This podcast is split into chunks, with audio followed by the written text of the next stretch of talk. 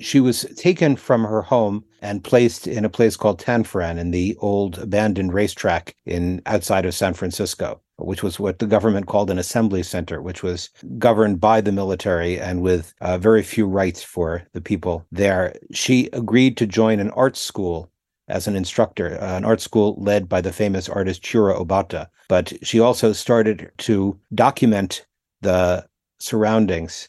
In fact, she was so tired of people being uh, coming in and interrupting her that she put a quarantine sign on her door. And if people asked what she had, she'd say hoof and mouth disease, because of course they were all in horse stables. Welcome to Medium History, a collaboration between Wilkinson College of Arts, Humanities, and Social Sciences at Chapman University and the curious minds at Past Forward. This series is an exploration of history through multimodal art and expression, allowing us to uncover hidden complexities often overlooked by conventional textbooks. We observe visual material culture, that is, the art, artifacts, music, storytelling, fashion, and other expressions of a particular time period, and consider its profound impact on our understanding of the past, going beyond mere dates and names to reveal the multifaceted layers of the human experience. It's about immersing ourselves in the emotions, opinions, and cultural subtleties that mold our world. In this series, we engage with authors, artists, and educators to cast a fresh perspective on the history of Japanese American incarceration through the lens of creativity and expression, specifically, the lens of the comic book and the graphic novel. I'm your host, John Barrett Ingalls and in this episode, we connect with Greg Robinson, professor of history at the University of Quebec in Montreal, and author of the book, Mine Okubo Following Her Own Road, about the life of the artist who documented her experience in the Japanese incarceration camps through her drawings and her paintings. Thank you for listening.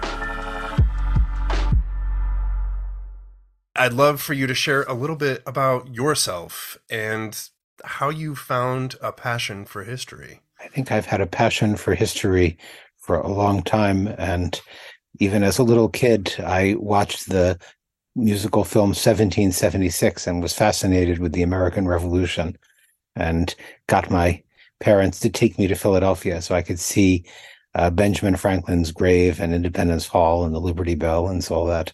And as I grew up, I uh, explored historical sites, read up on history books. I mean, it wasn't uh, necessarily a given that I would go into history as a profession, but I always had at least an interest in it. And then when I went to France for my junior year of college uh, to perfect my French, I discovered that I had a knack for French history. Uh, that is, I had taken American history courses and I thought, well, maybe I just have a knack for it because I've been studying it all this time and I've been interested in it since childhood. But I actually had a way to connect the French history that I was learning that I knew nothing about at the beginning with the American history things that I had already learned the historical tendencies, the division of history into economics and politics and all the rest. So I discovered that I actually had a knack for it that went past just what what it interested me as a kid. Now, in your in your work, you pay a lot of attention to the marginalized history of people of color here in America. What led to to that exploration? Well, I started out as an African Americanist. Uh, I was fascinated by the civil rights movement and the struggle for equality. My parents had met because they were both interested in civil rights and had bonded over that long ago. I think that seeing the American society that I grew up in at the late 20th century and all the movements, gay and lesbian movement, the environmental movement, uh, the movement of uh, um, disabled Americans, the, these were ways to give me an insight into the workings of society. So, uh, but always, always there was a discussion of who was the majority versus the minority. And I came to question, you know, what is what we would later call intersectionality? What is the connection between uh, discrimination against people based on their ethnicity or based on their level of ability? What is the connections between uh, people of color, in particular? Now, when working in in Quebec, what is that experience of teaching American history, especially this traumatic history? in another co- country, like removed from it. Well, I mean, the the border is only 40 miles away. Sure. And in many ways, Quebec is and Canada are American spaces. They're North American spaces. And that actually makes it particularly interesting to teach students up here because they are Americans, they are North Americans. They have a familiarity with the culture and the history of the United States or at least um, the popular culture. And yet, particularly in French Canada, they have a distance, both because of the border, but also because of the linguistic difference. And in fact, people in Quebec have access to uh, history writing both in English and in French, which I think gives them an interesting advantage in trying to understand the United States and its history. They have a critical distance that uh, Americans or English, even English Canadians don't have, but they have a familiarity and a closeness that, say, Europeans or Asians don't have. Yeah, one of the things in my research, and this is where you know I, I want to try not to get off the rails because I could we could have an entire conversation about this, but uh, looking at the parallels between Canada and the United States, I read an article you wrote about the incarceration of Japanese in Canada, and as I'm doing these podcasts, I'm constantly learning new things. And there's always this feeling of like disappointment that I didn't know that, that I didn't know that, that on a pretty large scale, there was this parallel in, in Canada. And again, we could have an entire conversation on this, but if you could, for our listeners who are also like me, uninformed, give a little bit of that, that history of, of how Canada followed the US after Executive Order 9066? Well, in, in many ways, it preceded the United States. That is, Canada had its own long history of discrimination against Japanese immigrants and their children, uh, particularly in British Columbia, where 90% of them lived before World War II. Uh, they were excluded from the vote, uh, even if they were born citizens. Uh, when uh, World War II came in 1939 against Germany and later Italy, uh, Japanese Canadians were excluded from the draft because the leader, the white leaders in British Columbia, feared that if they were drafted, they would have an irresistible argument for having voting rights. And they were all, again, whatever their birth or citizenship, were forced to register as enemy aliens. And then after Pearl Harbor, Canada's West Coast experienced the same kind of anti-Japanese uh, movements that you saw in California and Oregon and Washington state, where agricultural organizers and white nativists all called for mass removal of ethnic Japanese from the region. The difference is that in Canada, the Army and the Navy and the Royal Canadian Mounted Police all said that there was no great danger of invasion and no danger from the Japanese Canadians who had no weapons or or ways to uh, express themselves. The greatest danger was to Japanese Canadians in, ca- in case of rioting against them. Mm. Nonetheless, uh, Prime Minister Mackenzie King was sensitive to the pressure from uh, West Coast political leaders, notably his minister, Ian Mackenzie. And so he at first envisioned a half measure. In January 1942, several weeks before Executive Order 9066, he uh, issued an order taking away all adult men, which mm. eventually became to be seen as all men of whatever citizenship from a 100 mile radius uh, inside from the Canadian West Coast and sent them to road labor camps.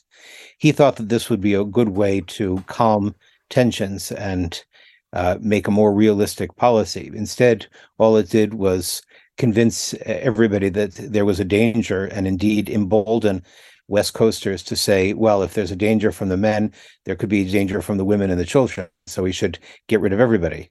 And so it was that once Executive Order 9066 was issued, Mackenzie King issued his own order removing all Japanese Canadians from protected zone uh, again, about 100 miles in from the West Coast. The difference is that while the Japanese Americans were sent in family groups to government built camps, the Canadians divided men and women and wanted to send men to road labor camps and women and children to either abandoned mining towns or to sugar beet farms in the West. Eventually, a group of uh, Japanese Canadian citizens protested and at the on the pain of getting arrested as enemy alien uh, prisoners of war, they were able to persuade the Canadian government to send people in family groups, at least, to those interior confinement sites. Again, but except for building shacks or one one camp American style in the Canadian West Coast, the Canadian government wouldn't pay for food and clothing and schools and all the other things that the American government paid for. And so instead, they confiscated people's belongings and sold them off to make them pay for their own internment. Wow. And eventually gave people the choice of either moving themselves east or of being, if they stayed where they were and refused to move, being sent to Japan once the war was over. So while the Japanese Canadians and their allies were able to remain, they were impoverished and uh, scattered by the war, and it took them a long time to recover. Yeah, it's interesting. I mean, as you were saying, like we are so close, and it's just a border that divides us from Canada. Yet, you know, here in the states, we we we we don't learn any of this in our public education. I mean, we we barely learn anything about our own experience and and the uh, incarceration of Japanese here. But uh, yeah, I had never heard that before. So thank you so much for sharing. But yes, when after I published my first book by order of the president, and I moved, I I myself moved to Montreal and started learning more about the Japanese Canadians. It struck me that nobody had ever written a full history that was on a North American level. Mm. And so my second book, A Tragedy of Democracy, is devoted to exploring both the United States and Canada, and indeed Mexico and the uh, removal of Japanese from Latin America. Right. Well, now we're going to do our, our, our transition to another book that you worked on, uh, Mine Okubo, uh, Following Her Own Road.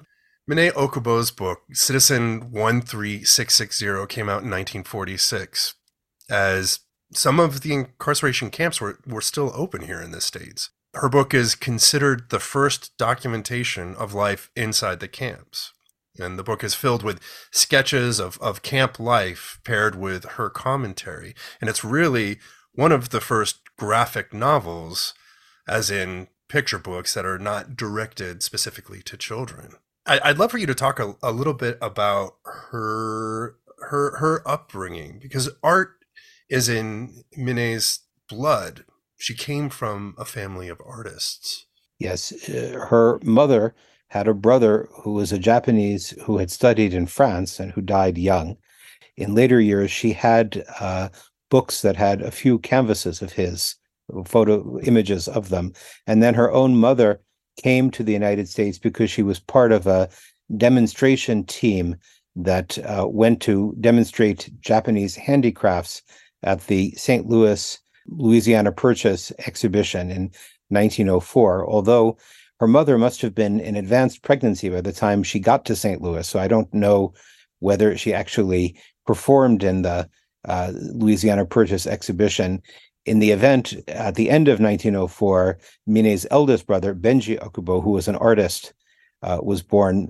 Uh, obviously, he was not an artist from birth, but he, uh, in his youth, worked with the Art Students League in Los Angeles and with other painters such as Hideo Date and Tyrus Wong, and did murals and did illustrations and such, and was quite an inspiration for Mine. And then Mine's eldest sister had shows in Riverside at the Mission Inn. So Mine, when she went to become an artist, certainly had uh, a background that was comfortable to her and encouraging and she wasn't alone. However, she was the first one that really got an education. She went to what was then Riverside Junior College, now uh, Riverside Community College, and then to University of California, Berkeley. and her career really started to to blossom and and start to take off like her her profession as an artist uh, in the late 30s right before the war that's right she became integrated into artistic circles in san francisco she participated in shows at the what's now sf moma the the museum of modern art in san francisco and was hired by the federal uh, artist pro- arts project to do murals. In fact, she worked on a mural with Diego Rivera, the famous Mexican muralist. Wow. She she claimed that she was down at the bottom of the ladder holding the the ladder for Rivera as he as he painted things, but uh, and she would joke that she was the fourth daughter of his fifth wife.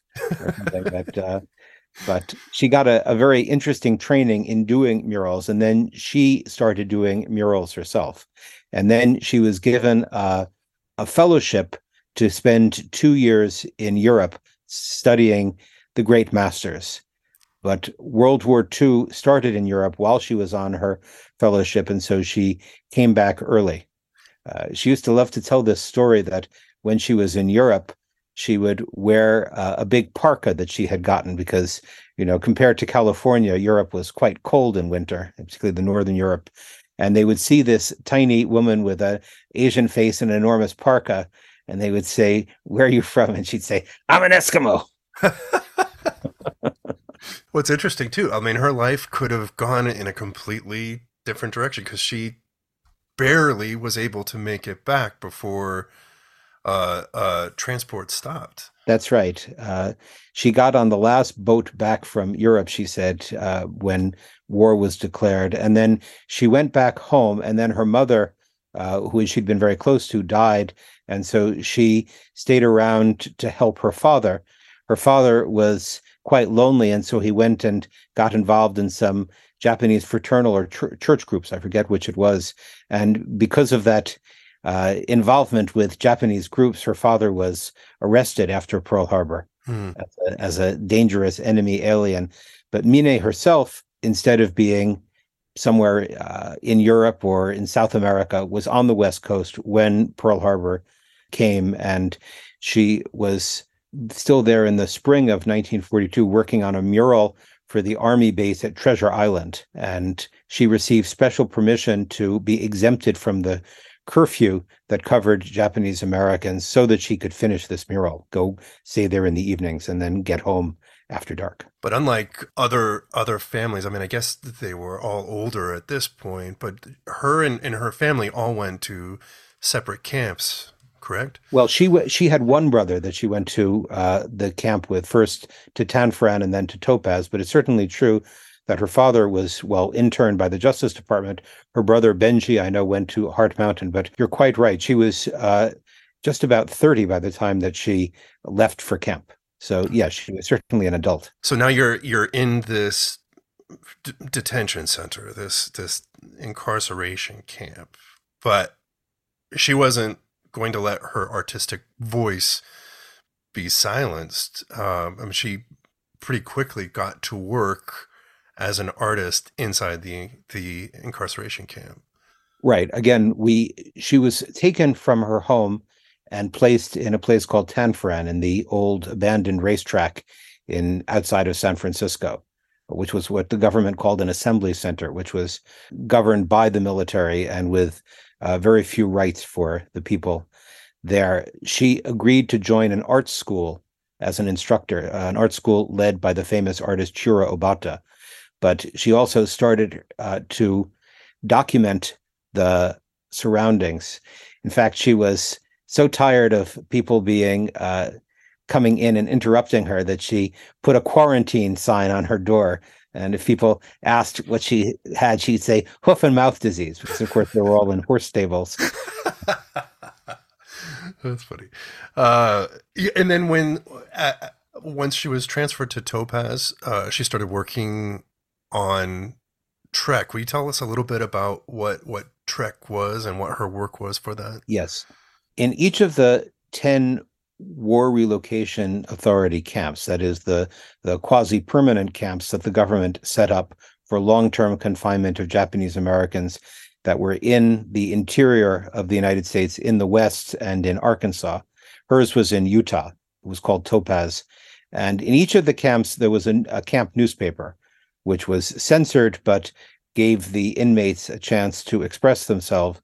And in Topaz, the inmates, many of whom were from the San Francisco area and thus more uh, literate, more experienced than others, set up their own literary and artistic magazine, which they called Trek. The idea being that they had trekked into the desert and they were now going to use it as a springboard to trek to the rest of the country. Mine volunteered to be the artistic director. So she did the cover designs, she did many of the interior illustrations she uh, directed the artistic stuff. So you talked about this this censorship of these uh, periodicals from the camp. This whole time, uh, Mine was sketching and painting these uh, her experiences and and the conditions in camp, and these images were were being distributed. I'd love for you to talk about how they were distributed, how how they the Chronicle was able to obtain them and then also how the War Relocation Authority could allow this. So, from the beginning, as you say, Mine was doing sketches of her life and surroundings in camp. There are different stories that she gave. Uh, one is that she created them for friends outside of camp, particularly friends in Europe who were worried about her, or that because no cameras were allowed in camp, that she needed to document almost like a documentary photographer what the conditions were like, or that she was interested in her own artistic advancement. Some of the sketches she made into full fledged drawings and indeed paintings. Uh, others remained as, as sketches. In particular, she took two sketches and made them into full fledged drawings and sent them off to an exhibition at the San Francisco Museum of Modern Art. And one of them won a prize. It was a, a drawing I believe it's called On Guard. It was of two concentration camp guards outside of the camp, sort of warming themselves in the in the cold weather. The the pathos of that, uh, that she actually had pity for her jailers, hmm. or just the extraordinary fluency and excellence of the drawing led to it winning a prize at the exhibition and then being reproduced in the San Francisco Chronicle. And that put Mine Okubo into the sights of the Chronicle. The Chronicle then invited her to submit some of her sketches of camp. And so she submitted some sketches, uh, then added some comments on them. She didn't intend at first for the sketches to the comments to be used, hmm. but the San Francisco Chronicle found them irresistible and they printed them alongside the sketches and interpolated a speech by Dillon Myer, who was the head of the WRA. So it was published in the middle of 1943 under the title, I believe, On Evacuations, uh, Hopes and Memories. That again brought her to the attention of the War Relocation Authority. At that point, the WRA had finished incarcerating Japanese Americans and now was looking for a way to get rid of them. That is, right. confinement was expensive, it was embarrassing, it was probably unconstitutional. And the WRA leaders like Dillon Myer, who had never thought that mass removal was necessary, wanted desperately to get Japanese Americans out of the camps so that they wouldn't form another dependent population or another ghettoized society. And so, in collaboration with the Army, they developed a joint board and a loyalty questionnaire, which would allow people to uh, swear loyalty to the United States, be judged on the basis of it, and be able to get parole to get out of camp. So to make people outside of the West Coast, because again, they weren't sending people back to the West Coast. The Army had excluded people from the West Coast. But in order to say that these Japanese Americans who are too dangerous for the West Coast are not too dangerous for your community, they were looking for all sorts of ways to show how great Americans, Japanese Americans were. So Mine Okubo was ready to collaborate in that mission. She thought it was of great importance for Japanese Americans to get out of the camps. And so, if that meant showing Japanese Americans as good Americans, uh, she would do that. But aren't some of these images an embarrassment for the WRA of, of what the life inside the camp was like, or or some of those more dehumanizing images did that come later after her release it came later after her release but all of it was in the service of again she was not just writing propaganda for the government she was trying to mm-hmm. give a sense of the experience but nonetheless in her text uh, rather than in the images and in her approach that she took with publicity she talked about how Japanese Americans had managed to surmount these difficulties and build communities and be productive.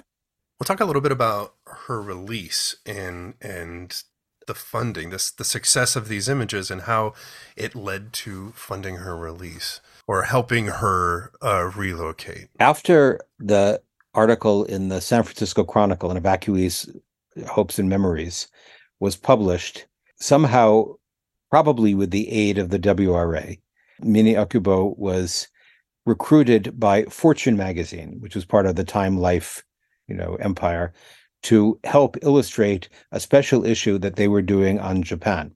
Within that issue, again, it's not clear, uh, and different stories have been told about whether Mine herself suggested doing an article about Japanese Americans or whether uh, it was the people at Fortune themselves who decided to do such an article. But whatever it was, she was recruited to do drawings for their article called Issei Nisei Kibei on Japanese Americans in the camps.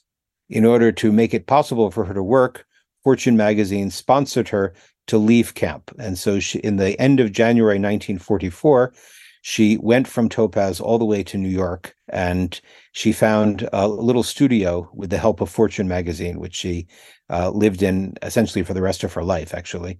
She illustrated that issue, and her drawings were so powerful that they and the other drawings from the magazine, from that issue, which were produced by uh, Taro Yashima and Yasuo Kuniyoshi, who were two artists from Japan who were living in New York, they were all included in a show that the WRA and its allies uh, sent around.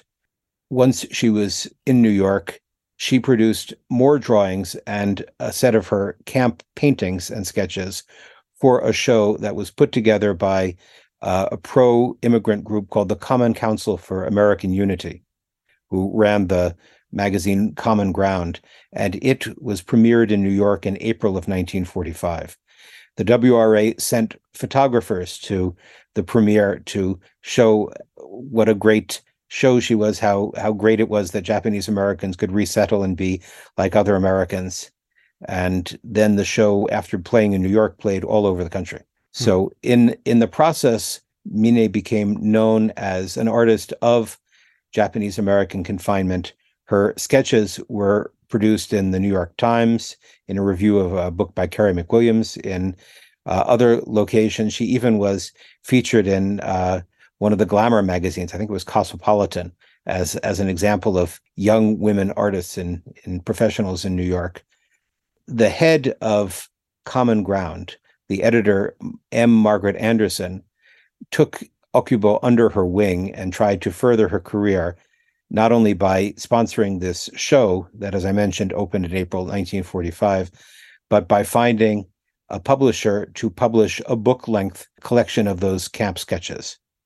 And so that's what Mine worked on during 1945. I don't know exactly when it was finished, but it must have been uh, fairly soon after the end of the war, because it was, as you say, published in the middle of 1946, uh, right after the closing of the last camp, and when there were still Japanese Americans confined at the intern- government internment camps at Crystal City. So when Citizen 13660 came out in 1946, what was the the response from the public to these images and, and probably some of the only images that most of the public has seen right of life in the camp there were there were a few images in ansel adams uh, the famous nature photographer did a study mm-hmm. of Manzanar called Born Free and Equal, which he produced as a show at the Museum of Modern Art in 1944 and then published as a small kind of pamphlet. So there were a few images disseminating in the public, but certainly nothing with the intimacy and uh, clarity of Mine Okubo's sketches. Citizen 13660 uh, was released at a time when Japanese Americans were still suspect.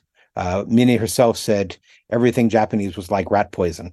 So mm. it didn't do very well. I mean, certainly Japanese Americans themselves bought it, and allies of Japanese Americans trumpeted. Uh, the Harold Ickes, who had been the Secretary of the Interior and the had supervision of the War Relocation Authority, did a laudatory column about it, and there were uh, wonderful reviews in different newspapers. But it didn't sell very well among the public, and it soon faded from view.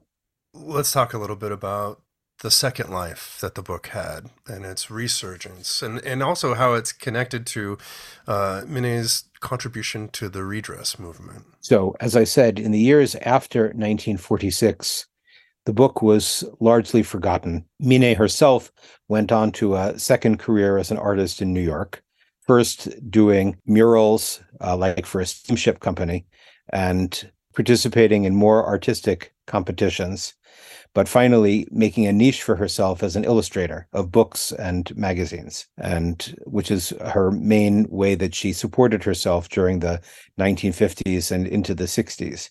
During the 1970s, as Japanese Americans started opening up about the camp experience, and Americans started paying attention for various reasons to the history of the camps, which is something that had been rather put into silence during the 1950s and into the 1960s. Miné's own work was rediscovered. So, for example, Mills College in Oakland produced a show of her art, including her camp art. There started to be shows of art from the camps that she would contribute to. She met younger artists at the basement workshop in New York.